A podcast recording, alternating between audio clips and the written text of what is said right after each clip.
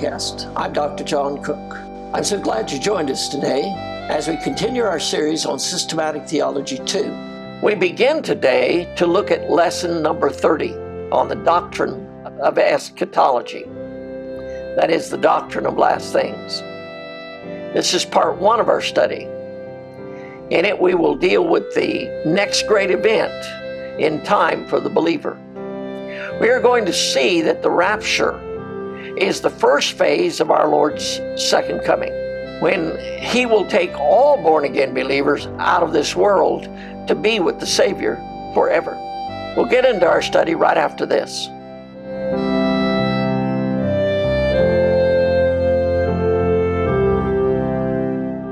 The study of eschatology is essentially the study of prophecy. And prophecy serves to prove the Bible to be the very Word of God without question. There is absolutely no other book, that includes all so called religious books, but absolutely no other book that tells us what the future holds with 100% accuracy. The Bible alone does this. Some look at this world and ask the question Man, can it get any worse? There are others who are convinced that the world is getting better and better. What is the truth? Well, the truth is that this world is going to get worse, a lot worse.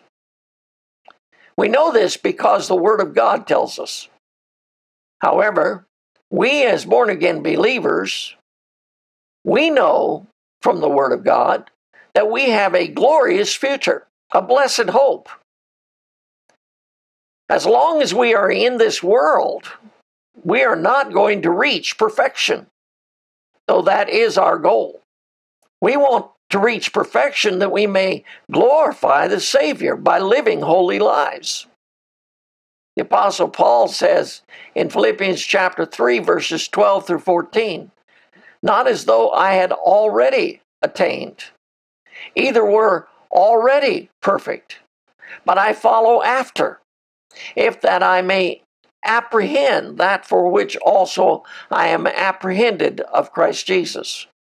Brethren, I count not myself to have apprehended, but this one thing I do, forgetting those things which are behind, and reaching forth unto those things which are before, I press toward the mark for the prize of the high calling of God in Christ Jesus.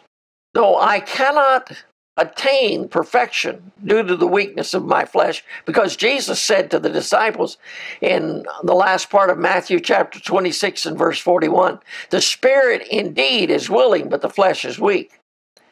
Though I cannot attain to that perfection, nevertheless, I should be pressing toward the mark for the prize of the high calling of God in Christ Jesus, always reaching for the mark of perfection in my Christian life. We are going to leave this world one way or the other.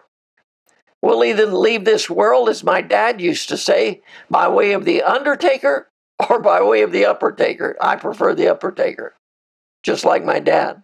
When we leave this world, then we will attain the perfection for which we have been apprehended.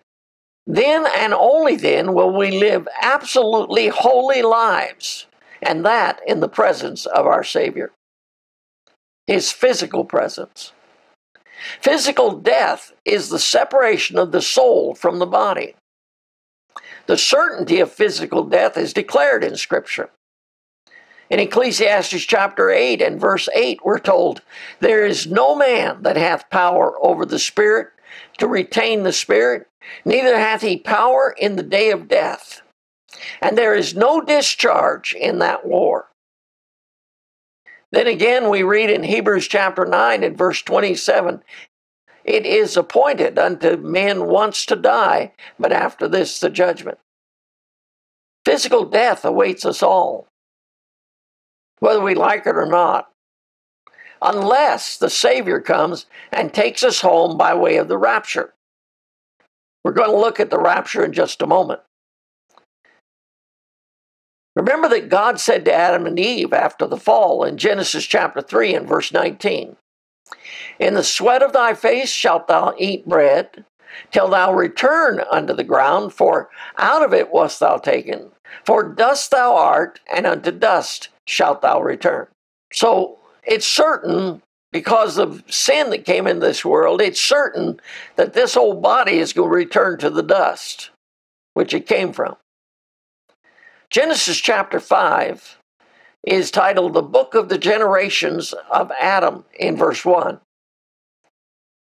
Adam's generation has one thing in common they die. As you read through it, and he died, and he died, and he died. Listen, Adam had a son in his image and his likeness. Not God's image, not God's likeness, but his image, his likeness. And in his image and his likeness, they all died. Only two exceptions to that rule Enoch, who walked with God and was not because God took him. And later in Scripture, Elijah, who God took up in a whirlwind. The fact is that 1 Corinthians chapter 15 and verse 22 tells us in Adam all die. Only in Christ do we have eternal life. Though physical death will take us out of this world, we have eternal life in our Lord Jesus Christ because He is our life.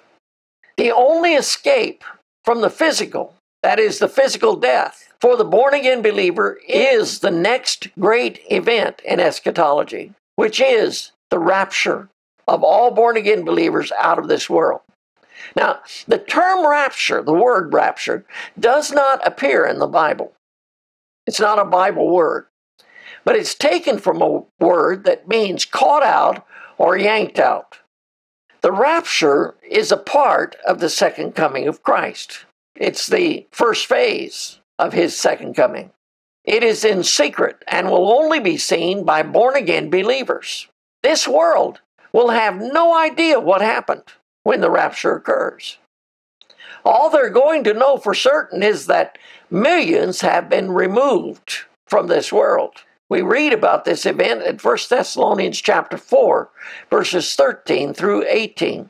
But I would not have you to be ignorant, brethren, concerning them which are asleep, that ye sorrow not, even as others which have no hope. For if we believe that Jesus died and rose again, even so, them also which sleep in Jesus will God bring with him. For this we say unto you by the word of the Lord, that we which are alive and remain unto the coming of the Lord shall not prevent them which are asleep. For the Lord himself shall descend from heaven with a shout, with the voice of the archangel, and with the trump of God, and the dead in Christ shall rise first. Then we, which are alive and remain, shall be caught up together with them in the clouds to meet the Lord in the air, and so shall we ever be with the Lord. Wherefore, comfort one another with these words. It's interesting to note that death for the Christian in this passage of Scripture is likened to sleep.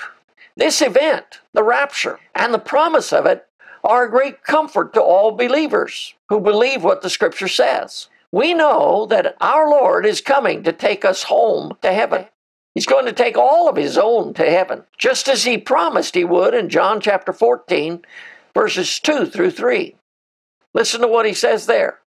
In my Father's house are many mansions. If it were not so, I would have told you. I go to prepare a place for you. And if I go and prepare a place for you, I will come again and receive you unto myself, that where I am, there ye may be also.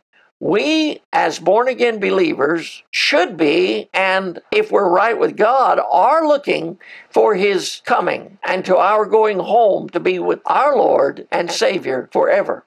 This is our hope, the hope that sustains us in our pilgrimage through this old, wicked world. Remember, we are but pilgrims and strangers in this world. As the songwriter says, I am just a weary pilgrim, plodding through this world of sin, getting ready for that city when the saints go marching in. A very well known song. Then in 1 Corinthians chapter 15, verses 51 through 57, we read concerning the rapture Behold, I show you a mystery. We shall not all sleep. Remember, sleep is reference to death for the Christian. But we shall all be changed in a moment, in the twinkling of an eye, at the last trump. For the trumpet shall sound, and the dead shall be raised incorruptible, and we shall be changed. For this corruptible, this old earthly body that we now inhabit, must put on incorruption, and this mortal body, this dying body, must put on immortality. So when this corruptible, this corruptible shall put on incorruption, and this mortal body, this dying body shall have put on immortality, then shall be brought to pass the saying that is written Death is swallowed up in victory. O death, where is thy sting? O grave, where is thy victory? Our shout in glory will be the sting of death is sin, and the strength of sin is the law. But thanks be to God, which giveth us the victory through our Lord Jesus Christ. Our victory comes from God through our Savior. This is what the scriptures tell us. The victory is ours when we are changed and death will be swallowed up in victory. Then and only then will we see the victory which is ours through our Lord Jesus Christ. And that's the victory which we are looking for or should be looking for. And in that day, this victory is the victory we will rejoice in. So as we close up this study on part one, I want to remind you that we have seen that the rapture is the event that all born again believers are looking and longing for. For then will we be with the Savior in heaven forevermore. This is the event that I am to be living for, and that's the imminent return of my Savior. I'm supposed to be ready and waiting when Jesus comes to call his children home. God bless you till the next lesson.